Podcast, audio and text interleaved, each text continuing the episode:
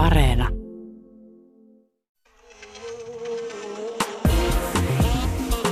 Ylepuhe ja Yle Areena. Naisasiatoimisto Kaartamo et Tapanainen. Täällä taas uusi naisasiatoimistojakso ja samat vanhat telaketjut. Miksipä toimivaa vaihtamaan? Tänään vieraaksemme saapuu vastuullisuusasiantuntija Maija Lumme. Kysymme häneltä, onko meillä mahdollisuutta ostaa ikinä mitään ilman, että kätemme tahriutuvat joka kerta vereen. Kotirouvakulttuuri. Ai se hassu asia 50-luvulta. Ei, vaan ihan tätä päivää. Tradwife-kulttuuri trendaa, sillä jotkut ovat alkaneet pitää kotirouvuutta naisen etuoikeutena.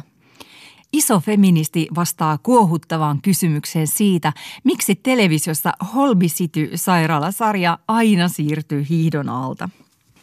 Mutta Jonna, mikä muusu on kuohuttanut tällä viikolla? Mä oon kokenut kuohuvia tunteita television ääressä ja oon sinne miettinyt sitten paljon taas poikia, pieniä poikia ja isoksi kasvaneita poikia ja sitä, miten me heidät yhteiskunnassa nähdään. Eli mä oon katsonut tätä Locked In dokumenttisarjaa Yle Areenasta. Siitä on nyt puhuttu paljon viime viikkoina. Se on Sami Kieksin ohjaama viisiosainen dokumenttisarja, jossa on pääosassa viisi syrjäytynyttä parikymppistä. Joni, Aaron, Patrick, Juho ja Henri. Mm. Tämä on kuvaus syrjäytymisestä. Ja vaikka näitä poikia yhdistää muutama asia, että tosi lähes kaikilla on koulukiusaustausta ja sitten heitä kaikkia yhdistää tämä, että he pelaavat verkossa pelejä. Jotkut aamusta ilta ja se on oikeastaan ainoa sisältö siinä elämässä ja ainoa asia, mitä he haluavat tehdä. Mutta sitten on muuten tosi tämmöisiä erilaisia lähtökohtia, että on niinku rikkinäisiä perheitä, on mielenterveysongelmia, mm. on päihteiden väärinkäyttöä, ja yksikin on tuomittu tietoverkkorikoksista, mutta ei pääse kuitenkaan alan kouluun. Ja sitten yksi vetää piriä ja sairastaa skitsofreniaa. Mutta näissä on jotain pieniä toivonpilkahduksia, että tässä ei tule aivan semmoinen kauhean niin surullinen olo. Eli että näin kaikki jää ihan tämmöisiin niin yhteiskunnan näkymättömiksi. Että siellä on jotain pieniä toimenpiteitä, että yritetään saada heitä niin kuin mukaan maailmaan. Että on tätä kuntouttavaa työtoimintaa ja sitten on opinto-ohjaaja, joka yrittää niin kuin löytää mm. ja kannustaa opintojen pariin – mutta sitten on tietenkin tosi paljon tätä tämmöistä luukulta luukulle hyppyttämistä ja tukien loppumista ja epätietoisuutta ja, ja sitten semmoista, että on se tilanne niin kuin yksi sanoi, että ei ole toiveita eikä ole unelmia. Avataanko tässä näiden poikien taustoja, että minkälainen mahdollisuuksien Suomi on ollut heille? No aika vähän, mutta kyllä siinä niin kuin näyttäytyy se, että tosi monella on sitä rikkinäistä perhettä ja on äitiä kuollut ja on alkoholisti isää. Että aika yksin nämä pojat on näissä. Mutta sitten täällä on myös semmoisia huolehtivia äitejä. Kuten sanottuna, hyvin erilaisia. Mm. Tässä ei ole mitään semmoista niin kuin yhtä kaavaa, miten nuori mies syrjäytyy. Mm. Ja tämä on tosiaan herättänyt sitten tämmöisen moraalisen paniikin ja, ja niin kuin heitä on kutsuttu sosiaalipummeiksi. On sanottu, että yhteiskuntamme tuet kannustavat näitä poikia tähän tällaiseen loisimiseen. Mm. Ja tämä, ihan tätä perusviestiä, että ottakaa pojat itseenne niskasta kiinni, mikä on mun mielestä aikamoinen viesti, kun ottaa huomioon, että tässäkin on tämä yksi poika 16-vuotiaana sairastunut skitsofreniaan. Siinähän ottaa sitten. Tätä kommentoi tosi hyvin Turun Sanomissa Tampereen yliopiston yhteiskuntatieteiden dekaani Juho Saari. Hän sanoi, että mitä kauempaa syrjäytyneitä – erilaisten vaikeuksien keskellä eläviä ihmisiä katsotaan, sitä laiskimpina heidät nähdään. Että kun keskusteluissa aletaan puhua sosiaalipummeista, on hyvä huomioida se, että elämän rakentaminen nollasta uudelleen ei ole se kaikkein helpoin tehtävä. Tästä tulee mieleen sarjakuvataiteilija Ville Rannan uusi pilapiirros Iltalehdessä, jossa kaksi syrjäytynyttä istuu kämpillä. Ja, ja toinen kysyy toiselta, että mitä sä tekisit, jos sulta otettaisiin tuet pois – niin toinen vastaa, menisin töihin, perustaisin perheen, eläisin terveellisesti, olisin menestyjä ja äänestäisin kokoomusta. Mutta kun mä katson tätä Logdinia, mä tuli mieleen toinen syrjäytymiskuvaus 20 vuoden takaa, eli tämä Virpi Suutarin palkittu dokumentti Joutilaat. Ja siinä seurattiin kolmea Suomussalmella elävää nuorta miestä, mm. hapaa, bodia ja lötköä. Mm. Ja, ja sehän oli semmoinen niin kuin kuvaus työttömyydestä. Silloin työttömyys oli huipussaan Kainuussa. Mm. Ja nämä sitten veti kaljaa ja ajo pillurallia ja oli vähän epätietoisuutta, että mitä tulevaisuudessa on. Mutta tässä oli ehkä vähän myös semmoinen niin kuin humoristinen sävy ja tässä oli perheet läsnä hirveästi. Ja, ja ne ongelmat oli sitten niin kuin tavallaan summattavissa oikeastaan näihin kahteen asiaan, työttömyyteen ja sitten siihen no, alkoholismiin tai semmoiseen nuorten kaljanjuontiin. Ja sitten mä mietin myös tätä niin kuin syrjäytymistä, joka on siis tosi sukupuolittunut ongelma. Eli niin kuin 15-29-vuotiaista syrjäytyneistä kaksi kolmesta on miehiä mm. tai poikia. Ja mä mietin tätä asiaa myös tämän, niin kuin tämän uusimman aivotutkimuksen valossa. Niin kuin uutisoitiin tästä, että, että poikien aivot ei sittenkään kasva hitaammin kuin tytöillä niin kuin on aina ajateltu. Eli että koulu, kun se tukee sitä tyttöjen oppimista ja jättää pojat sinne jalkoihin, niin sitten se johtaa myös osittain siihen syrjäytymiseen. Tätähän on väittänyt esimerkiksi ruotsalainen aivotutkija Markus Heili. Mm. Et sittenkin saatetaan pikkuhiljaa alkaa katsoa tarkemmin, että olisiko tämä meidän rakenteissa, tavassa, millä me oikeasti niin kuin tytöt ja pojat kasvatetaan. Niin. Miten niin kuin yhteiskunnassa tytöt ja pojat nähdään. Että tämä onkin kulttuurinen ja kasvatuksellinen asia. Kyllä.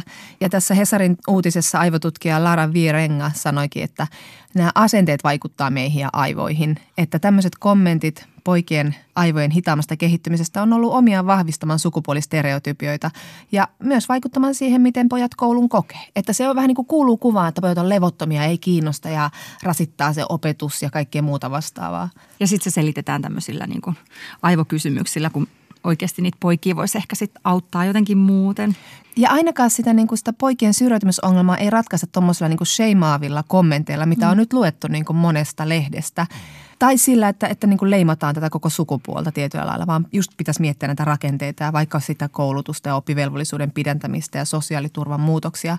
Mm. Että tuetaan näitä kaikkia hyvin erilaisista lähtökohdista tulevia poikia löytämään se oma tiensä on jotenkin niin masentavaa, kun tämmöiselle monimutkaisille asioille niin, niin kuin vaan tuutataan joku helppo selitys, että pojat on tollasia tai tytöt on tollasia tai koulu on tollanen tai menkää töihin. Silleen niin kuin, pitäisikö niin kuin astua muutama askel taaksepäin ja yrittää niin kuin nähdä se vanha kunnon metsäniltä parilta sojottavalta puulta. Niin ja just toi tommonen niin kuin tosi empatiaköyhä kommentointi kertoo siitä, että minkälaisessa kulttuurissa me eletään ja miten just tollaista kulttuuria pitäisi purkaa, että ei olisi, olisi tollaista niin kuin – no, meidän tämmöistä toksista miehen mallia, johon kuuluu tämmöinen väkivaltaisuus ja tunteettomuus. Siihen kuuluu just tommoinen niin epäempaattinen kommentointi. Mm. Ja niin kuin just nähdä nämä pojat sen yksilöllisyyden eikä sen sukupuolistereotypian kautta. Mutta jääkö sulle tässä Locked In-dokkarista millä lailla toiveikas olo? No osittain jäi ja osittain ei. Se oli semmoinen toivoa herättävä asia, että, että vaikka nämä pojat painii tosi – vakavien ongelmien kanssa, just päihteiden ja mielenterveysongelmien kanssa verrattuna vaikka sitten joutilaihin, jotka eivät olleet ihan samanlaisten probleemien äärellä, niin nämä pojat osaa tosi hyvin sanallistaa sitä omaa tilannetta ja tosi avoimesti ne puhuu niin kuin vaikka siitä, minkälaiset jäljet jättää koulukiusaaminen, kuinka niin kuin vanhemman menetys niin kuin, tai oman äidin menetys, niin kuin mitä se ikävä aiheuttaa, että miten tärkeää on hakea apua eikä jäädä yksin ongelmien kanssa. Että ne puhuu tosi hienosti näistä asioista verrattuna vaikka joutilaisiin, jossa en muista kyllä heidän hirveästi tällä tavalla niin kuin miettineen ja pohtineen sitä omaa tilannetta. Mm. Kyllä tuntuu, että tämmöinen niin kuin tunnepuhe on muuttunut tässä 20 vuodessa, että tämä sukupolvi sitten osaa jo ainakin sanallistaa asioita ja sehän on yksi iso askel johonkin suuntaan, parempaan suuntaan ehkä. Tietenkin sitten toivoisi myös, että kun joku osaa sanallistaa niin kuin hyvin omat ongelmansa, niin se myös jatkossa herättäisi sitten vähän enemmän empatiaa kuin pilkkaa nämä pojat ne on saanut ainakin äänensä kuuluviin. Yle Puhe ja Yle Areena. Naisasiatoimisto Kaartamo et Tapanainen. Sitten naisasiatoimistossa puhutaan siitä, kuinka olla hyvä ihminen, eli vastuullinen kuluttaja. On nimittäin niin, että on viime aikoina alkanut tuntua siltä, että ihan sama, missä sitä kultakorttiaan vinguttaa, niin aina on käsissä sen jälkeen verta – mutta kukapa meistä ei haluaisi tehdä valintoja, jotka ei tuottaisi kärsimystä muille ihmisille, eivätkä rasittaisi ympäristöä. Mä en nyt hirveästi luottaisi. Mutta onko vastuullinen kuluttaminen edes mahdollista? Siitä kertoo meille vieraamme eettisen kaupan puolesta ryn vastuullisuusasiantuntija Maija Lumme.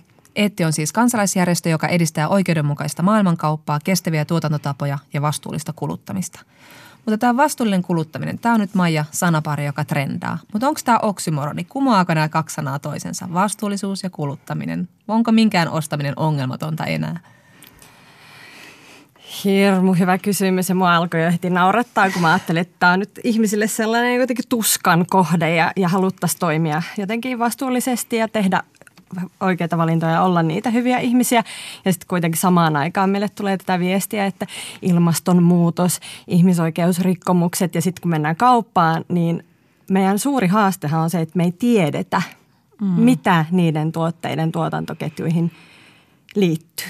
Et jos me mennään nyt ajatusleikkinä Prismaan tai Sittariin ja otetaan sieltä melkein mitä vaan – ja sitten mietitään, että mitä mulle kerrotaan tämän tuotteen tuotantoketjusta, niin on aika suuria eroja siinä, että kerrotaanko yhtään mitään vai kerrotaanko itse asiassa aika paljonkin. Ja se on se hetki, jolloin tavallaan ihminen voi tehdä sen valinnan, että jos mä en tiedä yhtään mitään tästä, missä tämä on tehty tai minkälaisissa oloissa, niin ei kannata luottaa hyvään mäihään tai yritysten hyvään tahtoon, että se olisi sitten kuitenkin vastuullisesti tuotettu, vaan se, että pitäisi vaatia sitä tietoa, että mitä on tehty niiden ongelmien minimoimiseksi. Ja tämä on tavallaan se, niin kuin missä, missä ollaan nyt jossain semmoisessa kulminaatiopisteessä, että yritykset hulluna huutaa siitä, kuinka vastuullisia ne on. Niin sitten ne, jotka kertovat tavallaan niistä ongelmista siinä tuotannossa, niin niitä kannattaa kuunnella ja ehkä sitten valita, koska ne voi olla jo vähän pidemmällä kuin semmoiset jotkut innokkaat trendin harjalla ratsastajat, jotka vaan niin kuin on sille, että joo, mekin ollaan vastuullisia. Mutta tämähän on siis aivan mahdoton tehtävä, jos mä ajattelen itseäni vaikka ruokaostoksilla. Mulla ei mitään aavistusta siitä tuotantoketjusta. Se, sen mä saatan valita, että jos mä katson pumpulipuikkohyllyllä, että tässä on näitä reilun kaupan pumpulipuikkoja – saman merkin vieressä. Tässä on näitä niin epäreilun kaupan pumpulipuikkoja, jotka on vähän halvempia. Se on niin se kohta, missä mä saan tehdä valinnan, mutta jos mä niin kävisin joka hemmetin tuotteen läpi siellä kaupassa, niin mä olisin koko päivän. Se, se on totta. Se on siis vaikeaa, mutta siitä on ehkä tulossa helpompaa. Ja toisaaltahan se liittyy siihen, että ei ole sellaista lainsäädäntöä, joka velvoittaa yritykset kertomaan kuluttajalle niitä samoja faktoja kuin vaikka ravitsemuksellisesti tai sitten niistä niin kuin kemikaaleista tai tällaisista. Että tavallaan si- siinä on semmoinen lainsäädännöllinen mahdollisuus, että, että kuluttajat haluaa saada sitä tietoa, eli kuluttajille pitää tarjota sitä. Mm. Ja vaikka hinta on sellainen asia, mikä ei takaa vastuullisuutta, niin kyllä siinä myös semmoisella niin kuin vähän pikkasen semmoisella maalaisjärjellä, jos nyt on vaikka 10 euron farkut, niin eihän ne nyt vaan kerta kaikkiaan mitenkään voi olla vastuulliset. Mm-hmm. Me puhutaan vastuullisuudesta, niin mistä me oikein niin puhutaan itse asiassa? Ahaa, hyvä kysymys. niin, koska sehän, kun mä menen kauppaan, niin mä en halua, että sen tuotteen on tehnyt lapset. Mm. Mä en halua, että sitä on tehty orjatyövoimalla. Mä haluan, että tuottaja on saanut siitä tarpeeksi liksaa ja mä en halua, että se tuhoaa maapalloa. Ainakin nämä. Mitä muuta? Sä et halua, että se yritys jättää maksamatta veroja – sä et halua, että se yritys tai sen yrityksen tuotantoketjussa esimerkiksi kemikaaleja vaan niin kuin lätvätään jonnekin vesistöihin. Sä haluat, että se yritys pitää huolta omista työntekijöistään ja tarjoaa niin kuin äitiyslomia tai vanhempainvapaita tai tällaisia. Että siinä on hirveän monta asiaa.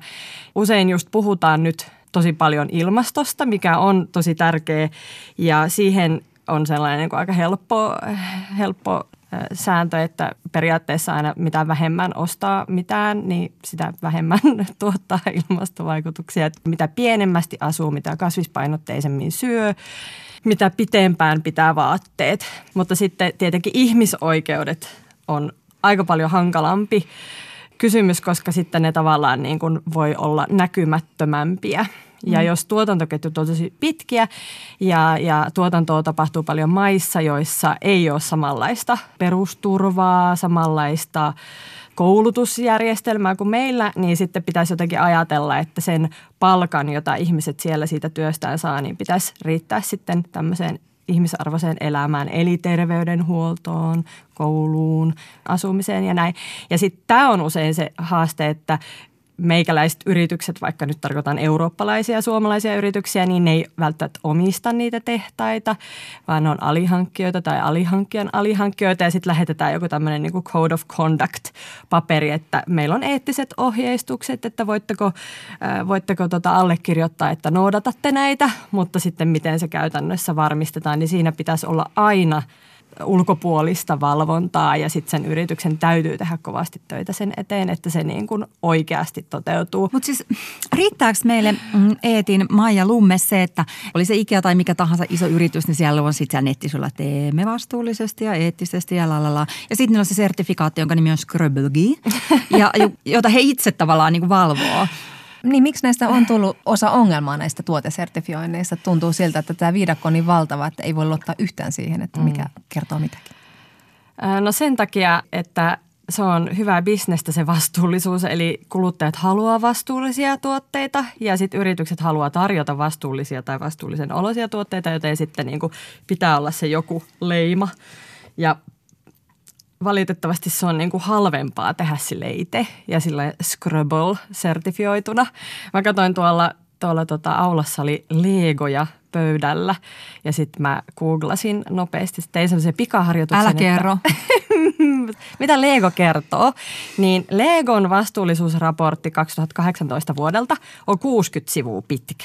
Ja useinhan niin kuin met katsoo Ikean vastuullisuusraporttia tai minkä tahansa tämmöisen niin kuin ison toimija, jolla on, niin kuin muskelia, että pitäisi, pitäisi olla myös jotakin mahdollisuuksia tehdä sitä vastuullisuustyötä silleen niin kuin kunnolla, niin sitten menee sinne vastuullisuusrapsaan tai vuosirapsaan ja sitten se on niin kuin 60 sivua tai 120 sivua ja sitten ei niiden ole varmaankaan tarkoitus harhauttaa kuluttajaa, mutta sitten voit niin kuin googlata sieltä tai hakea sanahakuna, että Lego ja human rights, että ihmisoikeudet. Mitä Legon 60-sivuinen raportti kertoo ihmisoikeuksista, niin siellä on joku niin kuin yksi lause siitä, että he kunnioittavat ei tarvi olla kauhean kyyninen ihminen, kun tajuaa, että eihän tämä nyt voi riittää. Sitten kun tekee toisen googlauksen, laittaa Human Rights Lego vaan ihan Googleen, niin sitten sieltä tulee joku Human Rights Watchin raportti ihmisoikeusrikkomuksista lelutehtailla Kiinassa. Mm. Viisi minuuttia ja meidän maailma on taas hieman pahempi paikka elää, mm. mutta siis suurin osa ei tietenkään lue niitä vastuullisuusraportteja, eihän ketään mm. kellään ei ole ehkä aikaa, mielenkiintoa, halua. Ja sen ei missään tapauksessa pitäisi olla kuluttajan vastuulla. Sehän on ihan hirveä taakka, että mennä kauppaan ja sitten olla siellä, että apua, mitä näistä miljoonasta tuotteista mä voin ottaa. Ja nyt mä sitten aiheutan jonkun kamalan äh, inhimillisen tragedian jossain niin kuin tuhansien tuhansien kilometrien päässä ilman, että mä tiedän siitä, mutta mä tiedän, että mä teen sen ja mä oon paha. Mm. Vaikka en minä siitä saa sitä taloudellista hyötyä. Ja siksi yritykset pitää velvoittaa siihen, että niiden täytyy tunnistaa ne omat negatiiviset vaikutuksensa sekä ihmisoikeukset ympäristön ilmaston osalta ja sitten tehdä uskottavaa työtä sen niin kuin niiden minimoimiseksi. Hmm. Tämä keskustelu pyörii tosi paljon vaatebisneksen ympärillä. Nyt on puhuttu just pikamuotikirouksesta ja muusta. Onko se ihan oikein, että me puhun, keskitytään nyt niin paljon siihen vaateteollisuuteen? Minkälainen ongelma se on meille?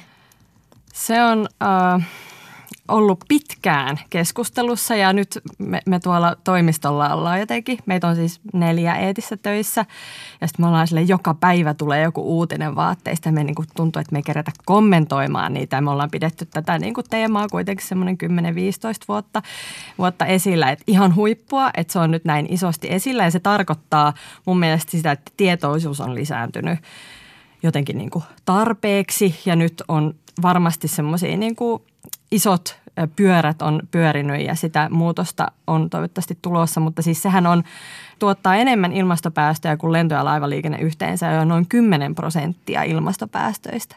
Niin tämähän on niin kuin jotenkin tässä ajassa, jossa me tiedetään näistä meidän isoista ongelmista, niin sellainen älytön yhtälö, että kyllähän näin niin kuin jotenkin helppo homma pitäisi pystyä hoitamaan. Siinä on, siinä on niin monia ongelmia. Kaikki nämä ympäristö, ilmasto, ihmisoikeus, vero-oikeudenmukaisuus, ongelmat jotenkin kulminoituu ehkä siihen. Ja sitten se on kuitenkin niin kuin yksinkertaisempi vaikka kuin elektroniikka. Et elektroniikassa on niin paljon niitä komponentteja, siihen liittyy harvinaiset maametallit ja, ja se on vielä monimutkaisempi. Että tässä on niin kuin, tämän, tämän ymmärtää niin kuin ihan tämmöinen normaali ihminenkin. Mm. Ostetaanko me päivittäin tuotteita, jotka on lasten tekemiä? Lapsityötä löytyy joiltain niin kuin tietyiltä sektoreilta ja tietyiltä aloilta ehkä enemmän kuin muualta. Ja sitten sellainen niin kuin mielikuva, että, että tehtaissa lapset ompelee vaatteita, niin on ehkä vähän vanhanaikainen sen takia, että, että kun tätä työtä on tehty, niin kyllä se, niin kuin se ensimmäinen porras niin sanotusti, eli se viimeinen vaikka vaatetehtaissa, elektroniikkateollisuudessa, niin ei siellä enää ole lapsityövoimaa. Et sitten kun mennään sinne syvemmälle tuotantoketjuihin, niin toiselle, kolmannelle portaalle sinne raaka-aineisiin, niin sitten löytyy semmoisia sektoreita kuin vaikka kaakaan tuotanto, joka on niin kuin pahamaineinen lapsityövoima-ala. Ja silloin, kun ostaa itsellensä nautinnollisen herkutteluhetken marketin äh, suklaahyllyltä, niin kyllä sanoisin, että kannattaa valita vain ainoastaan sertifioitua ja, ja sitten sertifioineissa on eroja, niin kyllä mä sanoisin, että reilun kaupan suklaa on turvallisin valinta. Se ei tarkoita, että se olisi niin kuin sataprosenttisesti vastuullista, mutta siinä on niin ehkä eniten yritystä. Mutta sitten taas vaikka Fatserin suklaassa lukee, että, että tämä on niin kuin eettisesti tuotettua. Voidaanko me luottaa näihin? Tai vaikka pikamuotiketjujen eettisiin mallistoihin? Mä en haluaisi olla hirveän niin kuin jotenkin ikävä ihminen, mutta ei kyllä voi luottaa.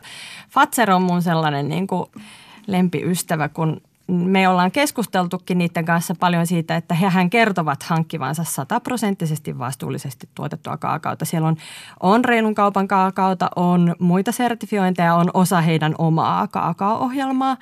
Ja minä olen sitä mieltä ja monet mun kaltaiset niuhot on sitä mieltä, että niiden pitäisi kertoa, että tässä tuotteessa on 100 prosenttia reilun kaupan kaakaota ja kertoo niiden nettisivuilla, että montako prossaa niiden hankinnoista on mitäkin sertifiointia. Mutta Fatserilla on, ollaan ehkä sitä mieltä, että kaikki sertifioinnit on niin kuin heille samanarvoisia. Ja se on hermostuttava asia, että yritykset ei tunnusta sitä, että niissä on eroja. Ja sitten tämmöisellä omalla sertifioinnilla sä voit niin kuin ajatella, että sä noudatat niitä samoja sääntöjä, mutta siihen ei ole sitä niin kuin työn hintaa sisällytetty. Et auditoinnit ei ole mikään niin kuin kaiken ratkaiseva juttu, että se on yksi työkalu, jolla pyritään edistämään sitä, niin kuin, mm. niitä arvoja ja sitä hyvää.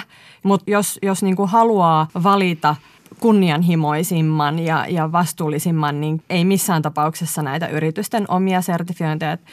Paitsi sitten, jos tietenkin informoita siitä, niin kuin, että meillä on tällaisia tuloksia näissä meidän omissa auditoinneissa, että näin kaukana ollaan elämiseen riittävästä palkasta täällä tehtaalla ja, ja mitä me aiotaan tehdä näiden eteen. Jos menee yrityksen nettisivuille ja siellä ei kerrota, että tässä on nyt niin kuin mitään ongelmaa, että ollaan vastuullisia ja kaikki on hyvin, niin sitten voi olla se, että ei ole kyllä niin kuin mitään uskottavuuden häivääkään. Mutta tämä ostaminenhan on tämmöistä mielikuvabisnestä, että kun meille tulee mielikuva jostain yrityksestä, että no tässä on nyt tämä kiva muji, tämmöinen ympäristöystävällinen ja maanleheinen kauppa ja, ja sitten kun tämä tämmöistä niin kuin vastuullisen pukeutumisen konsultti Annina Nurmi alkoi tutkia sitä, niin hän sai todellakin niin kuin kaivaa tietoa monesta eri lähteestä, että hän saisi niin kuin perusteita näille, eikä niitä perusteita löytynyt. Tämä viherpesuhan on aika iso ongelma. Siitä on puhuttu nyt myös Salandon yhteydessä, joka on lähtenyt tämmöiselle isolle kampanjoinnille. Ja sitten meidän pitäisi kuluttajanikin tietää, että kuka valehtelee. Nämä on kyllä niin kuin jotenkin suorastaan raivostuttavia nämä tällaisten isojen miljardivoittoja tekevien yritysten vastuullisuustempaukset, kun sitten se niin kuin ei oikeasti mene kuin 15 minuuttia ja sieltä näkee sieltä nettisivuilta, että tässä ei ole niin kuin mitään katetta näille sanoille, että ne Zalandolla hirveä kampanja, isot lupaukset siitä, että no niin, olemme tästä lähtien ilmastoneutraaleja. Sitten käy katsoa niiden raporttia. Siis se ilmastoneutraaliushan perustuu tietenkin kompensaatioon, että ne niin kuin ei niistä logistiikan päästöistä välttämättä kauhean helposti pääse eroon, vaikka siihenhän niiden pitäisi just tietenkin satsata.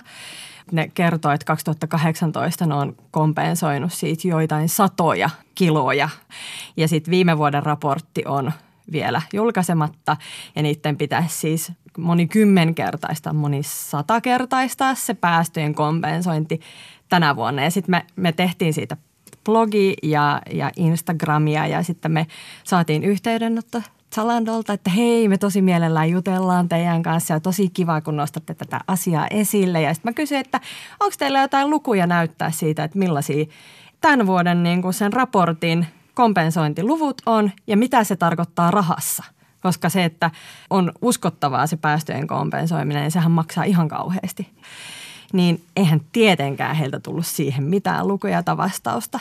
Ja mä odotan sitä tosi kovasti, koska sitten nä- päästään näkemään, että että onko siinä niin kuin mitään uskottavuutta. Mm. Ja sitten niiden varsinaiset tuotteet, niin siellä oli joku vaikka puolet kierrätys, puuvillaa tai puolet luomupuuvillaa tai puolet sellaista BCI-puuvillaa, joka ei vastaa luomua eikä ole mikään niin kuin eh, ihmisoikeussertifiointi.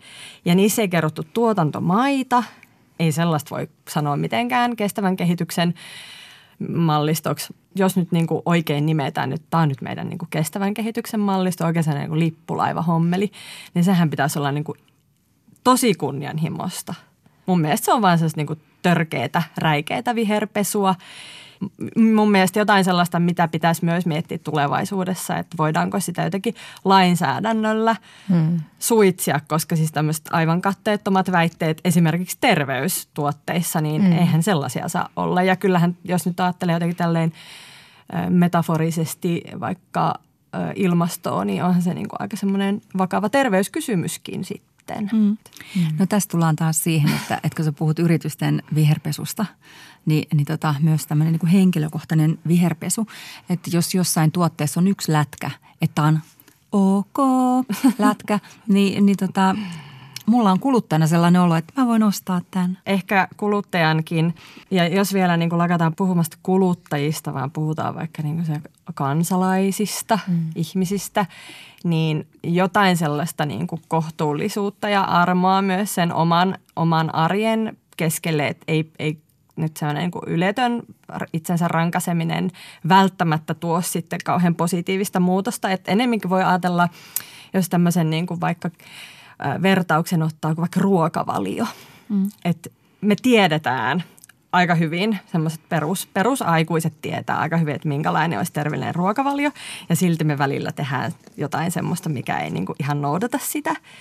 Niin sitten kuitenkin, jos me pyritään niinku kokonaisvaltaisesti semmoiseen hyvään ruokavalioon ja sitten vedetään joskus jotkut niinku kaurajätski-överit, niin ei se nyt ehkä kaada maailmaa. Ja sitten kun me ollaan vedetty ne överit ja meillä on se krapula, niin sitten me voidaan laittaa sille yritykselle palautetta ja kysyä, että onko teidän niinku kaakao ja suklaa vastuullista? Mutta älä anna nyt meille kuitenkaan ihmisinä ja kansalaisina ihan täyttä synninpäästöä. Nimenomaan. Ei, ei, herra Meidän täytyy tehdä asioita ja tehdä valintoja ja ainakin sitten vähemmän kuluttaa. Jos nyt kuitenkin haluttaisiin ratkaista tätä tämmöisellä isommalla tasolla, niin minkälaista painetta pitäisi niin kuin poliittisiin päättäjiin sitten suunnata? Mitä pitäisi tehdä? On puhuttu tästä yritysvastuulaista. Mitä se tarkoittaisi? Sehän on nyt toivottavasti sitten ensi kesänä tulossa eduskunnan käsittelyyn, että, että olisi tämmöinen niin kuin laki, joka velvoittaa yritykset tekemään ihmisoikeusvaikutusten arvioinnin ja sitten minimoimaan niitä vaikutuksia – ja tämä olisi nyt niin kuin ensiksi kansallinen ja sitten tietenkin tavoitteena on eurooppalainen ö, yritysvastuulaki. Sitten tietenkin tämmöiset niin kuin vaikkapa energiatehokkuuteen ja, ja siihen liittyvät lainsäädännöt, joita on, on olemassa siis elektroniikkaan, isoihin er, elektroniikkalaitteisiin, niin jos sitä laajennettaisiin vaikka pienelektroniikkaan – ja vaikka tekstiileihin tämmöistä niin kuin laajennettua tuottajavastuuta. Sitten on olemassa tämmöistä niin kuin konfliktimineraaleihin liittyvää ää, lainsäädäntöä, eli, eli Eurooppaan tuotavaa mineraalia pitää valvoa, mutta se ei sitten liity taas niin kuin elektroniikkalaitteisiin, eli se pitäisi vaan laajentaa siihen, että nämä tämmöiset niin kuin lainsäädännölliset hankkeet on valitettavan hitaita, että sitten kun se ää, lopulta aina saadaan nyt seuraavaksi varmaan sitten se yritysvastuulaki Suomessa toivottavasti läpi, niin sitten se ei tietenkään ole niin kunnianhimoinen kuin, kuin vaikka järjestöt haluaisi, mutta se on tärkeä askel. Ja tässä on tietenkin sitten yksi semmoinen niin suurempi, suurempi kysymys siitä, että miten me mitataan hyvinvointia ja mitä me niin kuin yhteiskuntana tavoitellaan, niin sehän on aika paljon sitä niin kuin talouskasvuun nojaamista ja sitten talouskasvua saadaan, saadaan niin kuin sillä, että yritykset tuottaa sitä voittoa ja, ja työpaikkoja ja niin kuin sitä kuluttamisen sitä nopeuttamista ja jatkuvuutta ja musta hyvä, hyviä esimerkkejä on ollut, kun nyt mä, mulla on keittiöremontti loppumetreillä ja mä yritän löytää jotain järkeviä energiatehokkaita kodinkoneita sinne ja sitten mulle Veikon kone, koneessa sanoo myyjä, kun mä ihmettelin, että miksei kaikissa pesukoneissa ole 20 vuoden takuuta moottorille. Mm. Niin sitten se oli se, että no, no mitä me täällä sitten myytäisi, jos, jos niin kuin kaikki koneet kestäisi niin pitkään. Niin tavallaan tämähän hän on se, se suoraan. Niin, kuin, niin hän sanoi, hän oli, että no mitä me sitten täällä tehtäisiin myytäisiin. Ja, ja niin kuin, tämä on mun mielestä se jotenkin se semmoinen haaste, mikä me ollaan tässä niin kuin muutamien vuosikymmenten ja muutamien vuosisatojen aikana niin kuin luotu itsellemme. Rakennettu järjestelmä, joka perustuu siihen, että hyvinvointia syntyy, kun me kulutetaan ja kulutetaan ja kulutetaan. Me ollaan nyt hirveässä ristivedossa, että meidän pitäisi yhtäkkiä kuluttaakin vähemmän. Ja mm. nämä on sellaisia kysymyksiä, joita ei ratkaista sillä, että minkä sertifioidun suklaan ostaa. Mm. Onko sinulla Maija Lumme luottamusta siihen, että oikeasti niin kuin me pikkuhiljaa niin kuin nähdään se verikäsissämme ja aletaan toimittoisi? Kyllä mulla on luottamusta siihen. Mä just sain eilen yhteydenoton Euroopan nuorten parlamentilta, jossa oli tehty tammikuussa, eli siis viime kuussa tämmöinen nuorten aloite pikamuodin pysäyttämiseksi. Mm.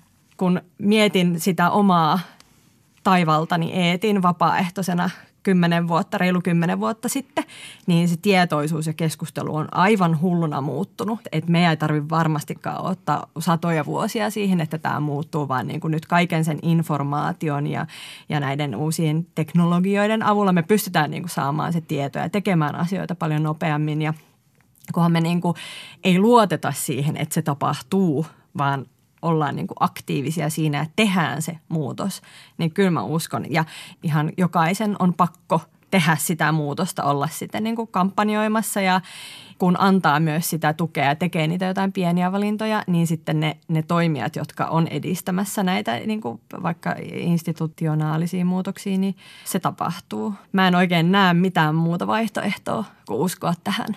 Pakko uskoa. Yle Puhe ja Yle Areena. Naisasiatoimisto Kaartamo et Tapanainen.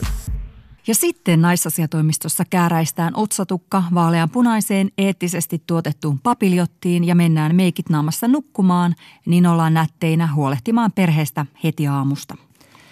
Kysymys kuuluu, kuinka paljon kiinnostaa 50-luvun henkinen heteroperheelämä, jossa mies on perheen pää ja ainoa elättäjä, ja naisen tärkein työ on mies, lapsi ja koti suunnilleen tässä järjestyksessä – Jonkun verran nimittäin kiinnostaa, sillä tällaista liikehdintää on nyt nähtävillä ja sitä kutsutaan tradwife eli perinteinen vaimo elämäntyyliksi. Liikkeen keulakuva on brittiläinen Alana Kate Pettit, joka sosiaalisessa mediassa oikein influensseroi tällaista elämäntapaa. Hän on siis jättänyt tämmöisen itsenäisen lontoolaismirkun markkinointijohtajansa työnsä kauneusalan yrityksessä voidakseen elää miehelleen. Kiinnostaisiko Jonna tällainen? No en mä tiedä, oishan se mukavaa, kuule ihan siellä vaan järjestellä kukka-asetelmia ja, ja mitä ne nyt tekee ne naiset siellä sitten. Miehelle tuoda Marttiini ovelle, kun se tulee töistä. Kauhean yksinkertaiselta kuulostaa. Mitäs sua?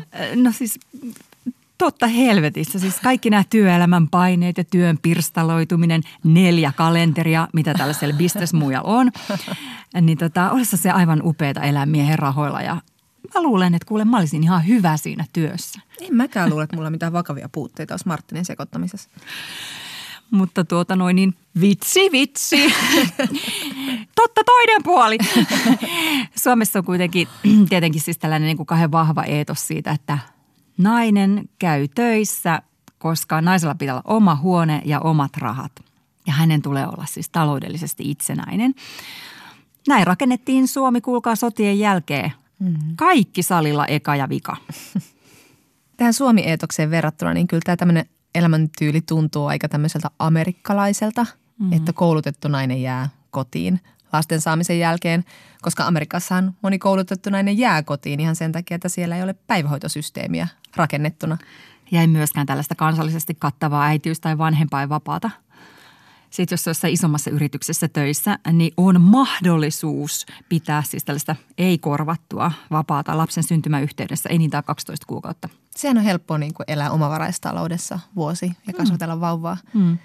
Mutta tämä siis tämä traditionaalinen vaimo tai perinteinen vaimoilmiö on siis eri asia kuin lasten hoitaminen kotona – vaikka väliaikaisesti, koska tässä on kysymys nimenomaan ensisijaisesti miehen tarpeiden täyttämisestä ja se on vakituinen homma. Tämä on kyllä tosi kiinnostava ilmiö. Niin Tämä on. herättää niin monenlaisia ajatuksia ja kysymyksiä. Joo. Feministillä tietenkin myös hyvin suurta ärtymystä. Joo. Onhan niin tämä Alana Kate Pettit, keulakuva Briteistä, on tietenkin saanut tästä niin kuin roolistaan influencerina niin tota, hapanta feministeiltä tokikaan hän ei siis ole ainoa. On kyseessä jonkin kokoinen someilmiö, hmm. Joka sitten tietenkin tosielämässäkin näkyy, mutta kuinka moni paha sanoo. Mutta tota, onhan tämä tietenkin silleen mitä helvettiä. Asetelma on aika perinteinen, eikä perinteet yleensä ole naisen asemalle eduksi. Joo, harvoin. Mutta Anna Kate Pettit on vastannut kritisoijille, että kyllä tämä on feminististä hommaa, sillä se toimii vastalauseena tämmöiselle urakeskeisyydelle. Ja heillä tämä niin kuin ajatus tiivistyy tällaiseen trying to be a man is a waste of a woman. Eli nainen menee hukkaan, jos hän yrittää olla niin kuin mies. Eli tässä on tämmöinen tosi jännittävä ajattelutapa, että tämä tämmöinen niin kuin työnteko ja urakeskeisyys liittyy mieheen ja nainen sitten siellä kotona häärää. Se on niin kuin naisen, ihan semmoista niin kuin naisen olennaista sielua. Mutta tämä Alana Kate Pettitin väite tästä niin kuin, äh, hänen niin kuin liikkeensä feministisyydestä on kyllä sillä niin kuin mun mielestä niin kuin sitä syytä niin kuin kelata, koska kyllähän niin kuin nainen tässä käyttää niin kuin oikeastikin valinnanvapautta. Hän voi tehdä mitä tykkää ilman, että kellään on siihen niin sanotusti nokan kopauttamista. Hmm. Mutta jos sitten tämmöistä elämäntapaa markkinoi, joka on naisen asemalle niin kuin ihan selkeästi vahingollinen, niin kyllä niin kuin siinä mielessä Alana Kate tietenkin pitää viedä feministimarkkinoille tervottavaksi. No niin, siinä mielessä Alana Kate on ihan niin kuin vapaa tekemään kotona mitä tykkää, mutta että jos hän julistaa, että tämä hänen valitsemansa elämäntapa on jotenkin niin kuin naiselle luonnollinen valinta, niin siinä tapauksessa ollaan niin kuin syvillä ongelmissa. Mutta tiedätkö, mä kuitenkin niin kuin vähän niin kuin epäilen hänen niin kuin tätä motiivia palvella miestä. Siis se on tietenkin olla aivan niin kuin vitun kyllästynyt siihen lontoolaiseen niin kuin markkinahumuun. Niin, niin. Ja kaikkiin markkinapalloihin, joiden kanssa se joutuu tekemään siellä bisnestä. Ja sitten se on halunnut sieltä niin kuin pois siitä niin kuin ärsyttävästä oravan pyörästä. Ja se on tarvinnut siihen niin kuin jonkun hauskan ideologian taustalle. Ja diding, tämmöinen hyvä idea. Rentoa elämää, kotivaimo. Niin kyllähän niin kuin tällaisella niin kuin somessa seuraajia saa. Niin ja siitä voi tehdä itselleen uuden ammatin. Nimenomaan. Hänellähän on ammatti. Okay. Tuleekohan muuten tuloja? Miksi hän ei vain keskity palvelemaan miestään ilman tätä some-influensserointia? Vie kuule aikaa siltä siivoamiselta ja, ja miehen paidan tärkkäämiseltä. Joo, ja vaikka esitinkin, että jokainen nainen saa tehdä lain puitteissa ihan mitä haluaa ja myös vähän feministin yleisohjeita kuunnellen, niin on nämä niin pikkusen niin menee överiksi sitten niin semmoinen, että hän niin kotivaimouteen – liittyy niin kuin tällaista niin kuin muiden naisten koulutusta. Hänellä on tämmöinen äh, Darling Academy, jossa hän neuvoo niin kuin esimerkiksi, miten aivastetaan sofistikoituneesti ja, ja vältellään ikäviä poliittisia keskustelun aiheita dinnereillä. Tämä on muuten nyt just se kohta elämässä, missä kaikkeen naisten täytyy nyt flashmobin lailla pieraista samaan aikaan, koska länsimaisen naisen etuoikeus on olla vähän vastenmielinen. Indeed, eikä edes pieraista sofistikoituneesti. Mutta tässä on niin kuin feministisesti ajateltuna kyse rahasta mm. hyvin pitkälti. Että mm. sillähän nainen saa vapautta. Jos mm. on omaa fyrkkaa, niin silloin on myös vapaa lähtemään vaikkapa huonosta suhteesta. Nimenomaan tästä on kysymys. Että sitten jos sulla on niin kuin omat rahat, niin sun ei tarvi olla kiinni missään vankilassa. Mm. Tätä sanoi jo ihailemamme juuri feministi Gloria Steinem, että naisilla pitää aina olla oma raha. Edes sitten taksiin, jolla pääsee pois omaa himaansa. Jo Virginia Woolf sanoi, että naisella täytyy olla oma huone ja hän tarkoitti juuri tätä. Nämä tradwifeit eli perinteiset vaimot on sanonut, että, että se, minkä feministit näkee miehen tämmöisenä taloudellisena kontrollina, he näkevät luottamuksena. Eli he luottavat siihen, että mies ei ala käyttää hyväkseen tilannetta, että kun hänellä kerta on kaikki ne massit, niin hän sitten päättää, mihin ne massit laitetaan – nämähän on tämmöisiä tilanteita, jotka on aika niin kuin potentiaalisia tällaiselle taloudelliselle väkivallalle. Mm. Niin siis meillähän on järjestäytyneessä maailmassa lait sen takia, koska luottamus. luottamus raha-asiassa. Joo, luotetaan hei ihmiset toinen toisemme kaikissa asioissa. Joo. Eihän me tarvita mitään lakeja. Kyllä. Koska olemme niin luotettavia. Joo. Mutta taloudellinen väkivalta on todella niin kuin mahdollista tällaisessa niin kuin tilanteessa, missä toisella ei ole omia tuloja – tai että hän on jotenkin niin kuin puolisollaan töissä, niin kuin esimerkiksi tämä Alana Kate Pettit. Ja näillä, tällä palkalla hän ostaa siis ruokaa ja tämmöisiä niin kuin välttämättömyyksiä. Että en mä tiedä, kuinka paljon siitä jää sitten niin kuin itsenäisen naisen seikkailurahastoon. Mm. Mutta en sitten tosiaan tiedä, onko näillä tradwife-naisilla sitten aina jokin tämmöinen tosiaan palkkasopimus miehen kanssa. Että he saavat sitten tosiaan ihan palkkaa tästä kotona olemisestaan ja se asia on niin kuin sillä kuitattu – mutta musta vaan niinku kuulostaa, että toi ei ole mitään palkkaa, jos sillä ostetaan niinku asiat, mitä se mies pistää niinku suusta alas. Niin, niin, kyllä, kyllä. Mulla on kyllä ollut jotenkin hirveän nuoresta saakka niinku selvää, että täytyy olla omat fyrkat mm. sitten, kun niihin on mahdollisuus. Joo, ja itse kun on uraäidin kasvattama, niin on kyllä tosiaan oppinut tuohon, että omat massit hankitaan ja, ja pidetään huolta siitä ja mietitään vähän tulevaisuutta ja niin poispäin. Ja kyllä mä muistan, että, että mulla oli pari kaveria lapsuudessa, joilla oli tämä tämmöinen perinteinen kotiäiti, joka oli jo silloinkin aika harvinaista. Ja kyllä mä tietenkin lapsena katsolin sitä ihailen ja ihmetellen, että täällä äiti odottelee sitten kotona ja laittaa kaakauta pöytään, kun tullaan koulusta, kun meni kaverilla käymään. Mm. Mutta samalla se herätti vähän semmoista oudoksuntaa. Ja sitten varsinkin kun näissä perheissä se oli aika usein sitten, että se mies, joka kävi töissä, niin hänen valintansa sitten sen rahan suuntaamiselle oli alkoholi. Et en mä tiedä, miten helposti siinä sitten nämä äidit oli vapaita lähtemään tällaisesta tilanteesta, vaikka olisivat halunneet. Joo, mulla oli myös nuorena yksi semmoinen kaveri, jonka äiti oli niin kuin enimmäkseen ainakin kotona.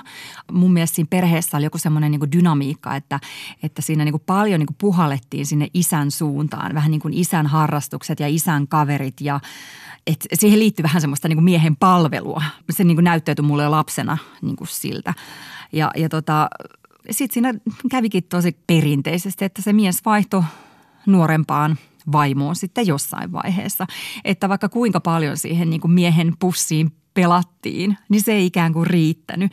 Ja kyllä niin kuin ehkä just tosta tuli niin kuin aika vahvasti jo aika nuorena sellainen olo, että, niin kuin, että koskaan ei pelkästään miehen varaa emotionaalisesti tai taloudellisesti. Että pitää olla omat frendit ja omat massit. Mm. Ja ollaanhan me niin kuin Suomessa sillä naiset nykyisin jo tosi miehiä. Mm. Tälleen nyt käyttääkseni näitä tämmöisiä amerikkalaisen kotirovakulttuurin asetelmia. Niin, toimittaja Laura Saarikoskihan on tuota, no niin justiin verrannut sitä, että suomalainen nainen on amerikkalaisesta näkökulmasta katsottuna mies. Aivan. Eli tota, ollaan taloudellisesti riippumattomia ja, ja silti hoidetaan aika usein myös lapsia pitkään kotona. Että otetaan myös se naisen rooli tai se vaimon perinteinen rooli. Mm ja sitten siinähän käy sitten tämä, mistä me ollaan paljon puhuttukin, että se hoivavastuu jää naiselle, mutta sitten edelleen tuodaan se puoliksi, ellei jopa enemmän sitä leipää sinne kotipöytään. Mm. Mutta onneksi tätä ollaan nyt vähän muuttamassa. Kenties meillä niin kuin vielä isommin muuttuu t- nämä asetelmat, mitkä meillä nyt on päällä. Niin siis nythän on niin, että, että nainen voi periaatteessa olla niin kuin yhteiskunnan tukemana kolmekin vuotta hoitamassa lapsia kotona, että on niin kuin miehille merkattuja tietenkin niin kuin isyysvapaita, joita käytetään enemmän ja vähemmän. Hyvin vähän. ja, mutta, mutta et varsinkin sitten tästä niin kuin yhteisestä vanhempainvapaasta, mitä kumpi tahansa saa käyttää mies tai nainen, niin mm. siis se on niin kuin käytännössä niin kuin 99 prosenttia tai jotain, mitä naiset niitä käyttää. Kyllä. Mutta että nyt jos tämä perhevapaa-uudistus menee läpi mm. ensi vuonna, tulee voimaan, niin siinähän tarkoittaa se, että jokaiselle vanhemmalle on korvamerkattu 6,6 kuukautta vapaata ja sitten siitä kumpikin voi luovuttaa 69 päivää toiselle. Mä haluan ne kaikki. Tämä on tämä ristiriita. Mutta tässä on myös hyvä ajatus siinä sillä tavalla, että tässä niin yritetään myös saada naisia enemmän sen kotihoidon tuen parista pois, joka on sitten taas niin kuin estää työllistymistä ja, ja just edesauttaa sitä, että naiset on pitkään kotona. Mutta tämä vaatii tosiaan sen niin kuin isän kiinnostuksen siihen perinteinen kyllä. vaimorooliin. Kyllä, mutta kyllä mä uskon, että on hyvä viesti, että annetaan, että hei isät, teille on täällä nyt ihan yhtä iso chunk kuin tuolla naisella, että ottakaapa siitä. Mm. Plus, että aika usein se äiti on ottanut sitä kotihoidon tukea, jotta se lapsi olisi sen ikäinen, kun se vedään päiväkotiin, että se edes kävelee. Mm. Ei se ole semmoinen kymmenkuukautinen pikku löllerö, mm.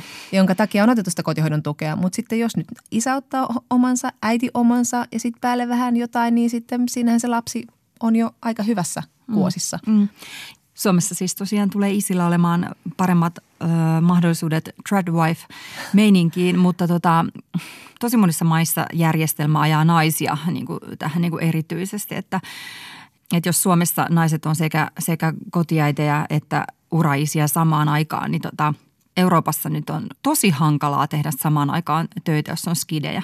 Mm, mulla tästä just ystävien kanssa paljon on puhunut, on, on italialaisia ja on itävaltalaisia ystäviä, jotka ovat puhuneet just tästä, kuinka, kuinka hankalaa se on, kun on lyhyt vanhempainvapaa. Ja niin sit, siis ne saattaa olla viikkoja. Joo, kyllä ja sitten sit siinä kuitenkin pitää aika nopeasti palata töihin ja sitten lapsi viedään tosi pienenä päiväkotiin ja sitten se tavallaan siellä niin kuin vielä vahvemmin kaatuu tämän naisen kotirovan rooli, että siihen täytyy hoitaa ja hanskata ihan kaikki, koska ne miehet ei ole vielä tullut sille asenneilmastossa yhtä lailla perässä siihen sellaiseen vanhemmuuden jakamiseen. Mm. Toi Alana Kate Petit on siis tosiaan, niin kuin mainittiin jo Briteistä, niin siellähän äidin ansiosidonnaisen vapaan kesto on siis niin kuin kuusi viikkoa. Siinä on kyllä sellainen niin kuin loukku, että en mä niin kuin yhtään ihmettele, että tekee mieli sille heittäydynpäs koti rouvaksi forever. Niinpä. Onhan sitten niin kuin kaikki tällainenkin, että, että maailmasta on tullut jotenkin, tiedätkö, niin kuin mm. turvattomampi. Meillä on paljon tietoa, jota jaetaan sosiaalisessa mediassa ja paljon uhkia, joita otetaan tosissaan. Asiat on monimutkaisia, feminismi on monimutkaista ja ehkä nykyään jo Mitsun jäljiltä niin sitä omaa etuoikeutettua asemaa pitää katsella vähän kriittisemmin ja, ja niin kuin saavutetuista eduista ja sitten tulee koronavirus, niin ehkä sieltä, että siellä niin kuin vanhassa huonossa ajassa tuntuu olevan jotenkin niin kuin turvallisempaa ja selkeämpää ja yksinkertaisempaa, joten pistetään se kodin ovi kiinni ja jäädään sinne paistamaan pullaa. Niin ja tämä Alana Kate Pettit hän on puhunut esimerkiksi BBCn haastattelussa, kuinka hän kaipaa sellaista aikaa, jolloin ovia ei lukittu ja naapurin saattoi luottaa. Eli nämä kuuluisat vanhat hyvät ajat – hänen naapurustossaan ilmeisesti tapahtunut jotain hyvin vakavaa. Ja Guardianissa tähän kommentoitiinkin hyvin, että, että tämmöinen nostalgia on yleensä semmoista kuvitteellista kaipuuta parempaan menneeseen aikaan. Ja yleensä siis omaa lapsuuteen, mm. jossa asiat näyttäytyy hirveän yksinkertaisilta, vaikka, vaikka aikuisilla saattaa olla minkälaisia paineita päällään. Mm. Ja tästä samasta nostalgiasta, johon on varaa vain joillakin ihmisillä, on puhunut brittikirjalla J.D. Smith. Hän sanoi, että ehkä nyt jollekin valkoisille ihmisille voi olla helppo niin kuin kaivata jonnekin 50-luvulle, niin kuin moni Englannissa kaipaa, mutta ei esimerkiksi hänellä – jamaikalaisen äidin tyttärenä ole varaa kaivata 50-luvulle, koska asiat olisi ollut paljon paljon huonommin hänelle ja hänen perheelleen. No niin, tähän on siis ennen kaikkea hyvinvoivan länsimaisen valkoisen naisen harrastus. Mm-hmm. Siis tämähän on niin kuin etuoikeutetun seikkailu hurjassa lähiössä. Jos kysyisi niiltä miljoonilta naisilta, jotka elää miehen holhouksen alla – ilman mitään vaihtoehtoa, että onko hauskaa, pidetäänkö tämä vai muutetaanko, niin voisi olla pikkusen eri näkemys kuin näillä tradwifeilla. Just niin, ja sitten tässä on se ongelma, että tätä voisi pitää tämmöisenä harmittomana äitien vlogkailuna ja blogkailuna ja some-influensserointina, mutta tässä on taustalla myös tosi tämmöinen niin kuin vakava – tendenssi. Eli tämähän niin kuin promotoi tällaista valkoista ylivaltaa. Se ajatus, että valkoiset muijat kotiin tekemään mahdollisimman paljon valkoisia lapsia. Niin, tuon BBC-jutun mukaan, mistä sä äsken tuossa jo puhuit, niin, niin tota, tämä Alana Kate Petit ei ollut tiennyt, että, että tämä hänen niin kuin promotoimansa liike voisi liittyä jollain tavalla niin kuin valkoiseen ylivaltaan tai natsismiin – ja, ja se oli siitä hyvin hämmästynyt, kun joku kertoi sille, että hei, että tiesitkö sä, että niinku valkoisen ylivallan edustajien parissa niinku käytetään tätä sanaa tradwife esimerkiksi. Hän oli sille, että ai jaa, mutta en mä niinku ollenkaan tätä tarkoita. Niin ja ilmeisesti tässä Briteissä tällä liikkeellä on enemmän tämmöistä, että pukeudutaan feminiinisesti ja sitten mies saa päättää, mihin lähdetään lomalle. Että se on vähän niin kuin tällaista, mutta just Jenkeissä sillä on tosi iso tämmöinen alt-right-tausta. Eli siellä se on hyvin isosti osa tätä liikettä. Mutta just mikä sitten tulee näihin ö, ehkä niinku brittiläisen kilteimpiin, tota, Naiveimpiin. niin, tradwifeihin. Että et ihan ok, että jos te haluatte palvella miestänne ja se käy miehellenne, niin mikä siinä? Mutta niinku, olisi ihan hyvällä rehellinen niinku, tämän liikkeen niinku, joistain toisista lähtökohdista ainakin tunnistaa se, että niinku tämmöisessä ideologisessa tradwifeilussa ei oikeasti ole niinku mitään kapinallista tai feminististä. Ja, ja sillä vaan niin normalisoidaan tämmöisiä niin ikiaikaisia sukupuolirooleja ja sitten ne on niin toisaalta kytköksissä tämmöisiin niin erittäin kyseenalaisiin poliittisiin virtauksiin. Et tarkoitti sillä sitten niin kuin hyvää tai pahaa, niin tämmöisen niin elämäntylin markkinoiminen muille on aika vaarallista. Että so so niin ja niin kuin tangoon tarvitaan kaksi, eli jos se nainen nyt on sitä mieltä, että ai että kun on kamala vaikeita, kun tämä työ ja perhe yhdistäminen ja muutenkin ahistaa toi duunihommat ja hirveästi kaikkia palloja ilmassa, että vetäydynpä tänne kotiin, niin mm. sitten sillä miehellä on sitten saattaa olla samanlainen ajatus, että kun maailma on niin monimutkainen ja hänen etuoikeutensa ovat nyt vaarassa ja nyt annetaan etuuksia noille ja noille ja nyt tulee tuolta tuo ihmisryhmä ja apua, mm. että sitten hänen motiivinsa on sitten myös tämä tämmöinen niin kuin tietyllä tavalla vakavampi ajatus siitä, miten moderni maailma on uhka nimenomaan valkoiselle miehelle ja sitten se nainen pelaa siinä mukana. Mm. Jotenkin kyllä niin kuin mietitytään, että kuka niin kuin mies muka haluaa tällaisen naisen, joka omistautuu hänelle. Just niin kuin tämä Suomi. Miehet on tottunut väkeviin akkoihin. Mm, mm. Vai haaveileeko miehet tällaisesta salaa? Mä en tiedä. Tehdään kysely. Mutta ei tämä vissiin ole kaikille ihan vieras asia tai ehkä sen makuun sitten pääsee, jos sitä kokeilisi. Mistä se tietää, Outi? Esimerkiksi tutkija Taina Kinnunen on käsitellyt Piilaakson suomalaisia teknovaimoja tuoreessa Kalifornia kutsuu kirjassa. Ja, ja siinä hänen haastattelemansa usein korkeakoulutut naiset on mm. aluksi tästä uudesta roolistaan hämmentyneitä, että nyt sitten vaan kotona ja lapsia kuskataan kouluja mitä. Mutta sitten he tottuvat siihen pikkuhiljaa, koska Yhdysvalloissahan arvostetaan tämmöistä kotiäityyttä mm. arvostetaan, eli pakotetaan olemaan kotiäiti. Ja tämä Taina Kinnunen kertoi Helsingin uutisissa, että nämä naiset kokevat suurena lahjana sen, että he saavat olla kotiäitejä. Heistä USAssa on laajemmat mahdollisuudet toteuttaa itseään naisena kuin Suomessa. Kinnusen mm. mukaan teknovaimot pitävät suomalaista ihanen naisen mallia kapeana kaikessa tasa-arvohössötyksessään ja että sitä ei kyseenalaiseta, sillä kaikkien naisten pitää yhdistää ura ja äitiys. Jaa, tämä on kyllä minun mielestä kiinnostavaa ei mun mielestä Suomessa naisilla ole mitään feminismin vaatimusta. No ei munkaan mielestä kyllä. Saati sitten niin kuin jotenkin tasapäistävää kulttuuria, kun puhutaan siitä, että jo hankikaa lapsia, mutta myös töitä. Ei Suomessa ole mikään niin kuin naiseuden merkki se, että, että sillä on lapsia. Päinvastoin, niin kuin tilastosta nähdään. Aivan. Onko se vähän sitten semmoinen niin kuin, tekö, Tukholman syndrooma, että sit vaan niin kuin rakastuu kaappaajaansa. On, että, on. Joo. Siinä käy just niin, että se kunniahimo menee sitten siellä himassa siihen, että, että niin kuin halutaan vähän tiukemmat pakarat, tiedätkö, ja vähän enemmän niin kuin tukkaa laineille kuin aikaisemmin. Alkaa niin semmoinen feminiinisyys varmaan korostua. Niin ihminen on lauma eläin. Jos sä näet ympärillä Stepford Wivesia, niin kyllä sä alat sitten pikkuhiljaa itsekin lähteä siihen mukaan. Jos sä oot Suomessa ja näet naisia, jotka hankkii lapsia käy töissä, ei hanki lapsia käy töissä, tekee mitä tekee, niin sitten sä näet, että sä voit myös kulkea sitä omaa tietä. Niin, mä haluaisin seurantadokumentin, kun he palaavat Suomeen. Mutta tässähän on myös riskinä tämä, niin kuin, että mitä sitten, jos tulee ero? Mm. Kalifornian lain mukaan miehen on maksettava puolet palkastaan ex-vaimolle, jos avioliitto on kestänyt vähintään 10 vuotta. Mutta nyt tullaan taas luottamukseen. Kuule, se on sillä lailla, että sitten yhdeksän vuoden kohdalla rouva saa kenkää. Just niin. Ja eikö vähän rupea jännittämään, kun tulee kahdeksas avioliittovuosi, että päästäänkö maaliin asti? Tsemppaa vielä vähän. Nyt uudestaan vielä Thai Masterille tekee rundi.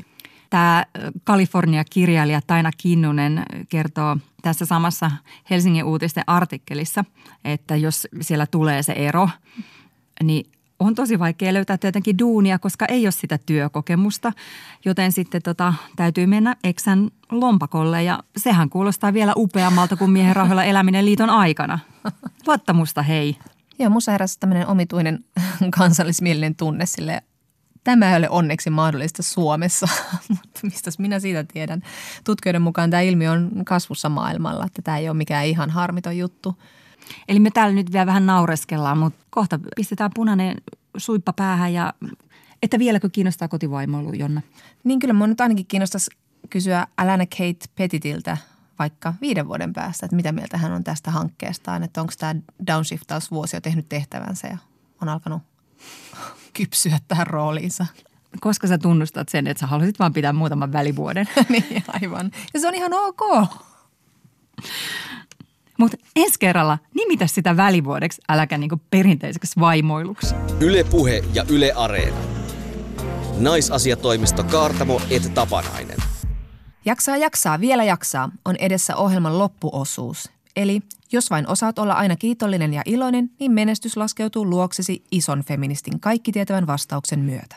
Kysymyksiäkin tarvitaan ja niitä voi lähettää osoitteeseen naisasiatoimisto at yle.fi. Tällä viikolla olemme saaneet kysymyksen nimettömänä pysyvältä keskikäiseltä naiselta, ja se kuuluu näin. Miksi niin sanotut naisten sarjat ovat vähempi arvoisia kuin usein miesten suosimat tekkarisarjat? Miksi esimerkiksi sairaalasarja Holby City jää aina urheilun alle ja on sijoitettu käsittämättömän huonon aikaan töissä käyvän naisen kannalta? Myös musiikissa on aina vähätelty naisyleisön makua. Kyllä, Meitäkin on naisasiatoimistossa välillä kirpaissut. Kun on avannut telkkari ja luulee, että siellä tulee ihana saippua, sarja, tunteita ja rakkautta, Ja sitten siellä sivakoidaankin verenmaku suussa. Lehmän kellot kalkattaa ja Ja sitten nousee tämä peruskoulun hiihtotunneilta tuttu ahdistus sydänalaan. Ei ole kiva. Miksi Holbisiti siirretään urheilun alta pois? Kysyimme tätä feministisen salaseuramme jäseneltä Mari Pajalalta. Hän työskentelee Turun yliopiston median, musiikin ja taiteen tutkimuksen laitoksella. Pajala sanoi, että tällä asetelmalla on tietenkin pitkät juuret. Esimerkiksi Suomessa yleisradiokontekstissa television tehtäviä ovat olleet informaatio, viihde ja sivistys. Näistä viihde on aina ollut ongelma, sillä siihen liittyy aina se, että mikä nyt ylipäätään on hyvää viihdettä. Etenkin menneenä vuosikymmeninä huonon viihteen tunnusmerkkejä on ollut liiallinen tunteellisuus, joka liitetään usein juuri saippuaoperoihin. Ja tietenkin saippuaoperat on aina liitetty naisiin, koska ne vetoavat tunteisiin ja tunteet on naisten juttuja. Eli Holby City on myös naisten juttu. Näin on. Sen takia sillä on huono katseluaika. Toki voi myös ajatella, että urheilukin on viihdettä, mutta sillä on meillä tietenkin erityisasemansa, sillä se liitetään usein kansallisuuteen ja kansakuntaan. Siinä edustetaan ikään kuin Suomea ulkomailla, on Paavo Nurmet ja muut. Nämä on kaikki rakentanut meidän maabrändiä jo sieltä 1900-luvun alusta alkaen. Ja tämä antaa urheilulle sitten tiettyä kohotusta ja merkityksellisyyttä. Mutta tietenkin tämä on myös sukupuolikysymys. Pajala sanoo, että yhä edelleen on vallalla ajattelu, että sellainen maku, mikä kulttuurissa mielletään miesten suosimaksi, on yleinen ja neutraali, kun taas ne, mitkä on naisten juttuja, on vaan naisten juttuja ja sukupuolittunutta. Tämähän näkyy räikeästi etenkin kirjallisuudessa, jossa naiset lukevat myös miesten kirjoittamaa kirjallisuutta, mutta miehet eivät niinkään naisten kirjoittamaa. Ja mitä tulee musiikkiin, ihan samalla tavalla naisten arvostamia yhtyeitä ja musiikkia arvostetaan vähemmän. Etenkin se musiikki, josta nuoret tytöt pitää. Emme nyt tässä muistuta sitä, että nuoret tytöt löysivät Beatlesin ensin. Aina toki katsotaan, että tytöt pitävät musiikista enimmäkseen ulkomusiikillisista syistä, ikään kuin se musa ei olisi tärkeää lainkaan, vaan se, että on romanttisia tunteita poikabändin jäseniä kohtaan, kuten Beatlesia. Vaikka esiintyjän persona ja tyyli on aina ollut tärkeä pop- ja rock-musiikissa, myös mieskuuntelijalle. Mutta hyvä nimetön keskikäinen, muutosta on tapahtunut – Pajala muistuttaa, että ensinnäkin myös naiset ovat hyvin kiinnostuneita urheilusta, eli urheilua ei kannata ajatella vastakkainasettelun kautta, että joo joo taas annetaan miesten jutuille tilaa, koska vaikka miesten urheilu on saanut perinteisesti enemmän huomiota tv nyt on alettu myös satsata naisten urheiluun, kuten viimeksi jalkapallon MM-kisoihin ja MM-jääkiekkoon. Ja sitten toisaalta myös suhtautuminen tunteellisuuteen on muutoksessa. Siitä kertovat monet sarjat, kuten Ylen Suomilav. Eli nykyisin tunteiden ilmaisua TV-ohjelmissa ei samalla tavalla väheksytä. Haluamme vielä muistuttaa, että Holby City on Yle Areenassa. Katsottavissa mihin aikaan tahansa. Niin. Vaikka monta jaksoa kerralla. Että nykyiset suoratoistopalvelut ovat hyvin tasa-arvoisia. Ei muuta kuin Forsella kohti tunteiden valtakautta – Ensi viikolla puhumme siitä, onko popparinainen yhä vain marionetti miesten pitämissä langoissa vai joko musiikkialalla alkaa tapahtua muutosta. Entä mitä se nainen oikeasti haluaa, kun ei seksi kelpaa? Vastaus, kaikenlaista. Näkemiin. Näkemiin. Ylepuhe ja Yle Areena. Naisasiatoimisto Kaartamo et Tapanainen.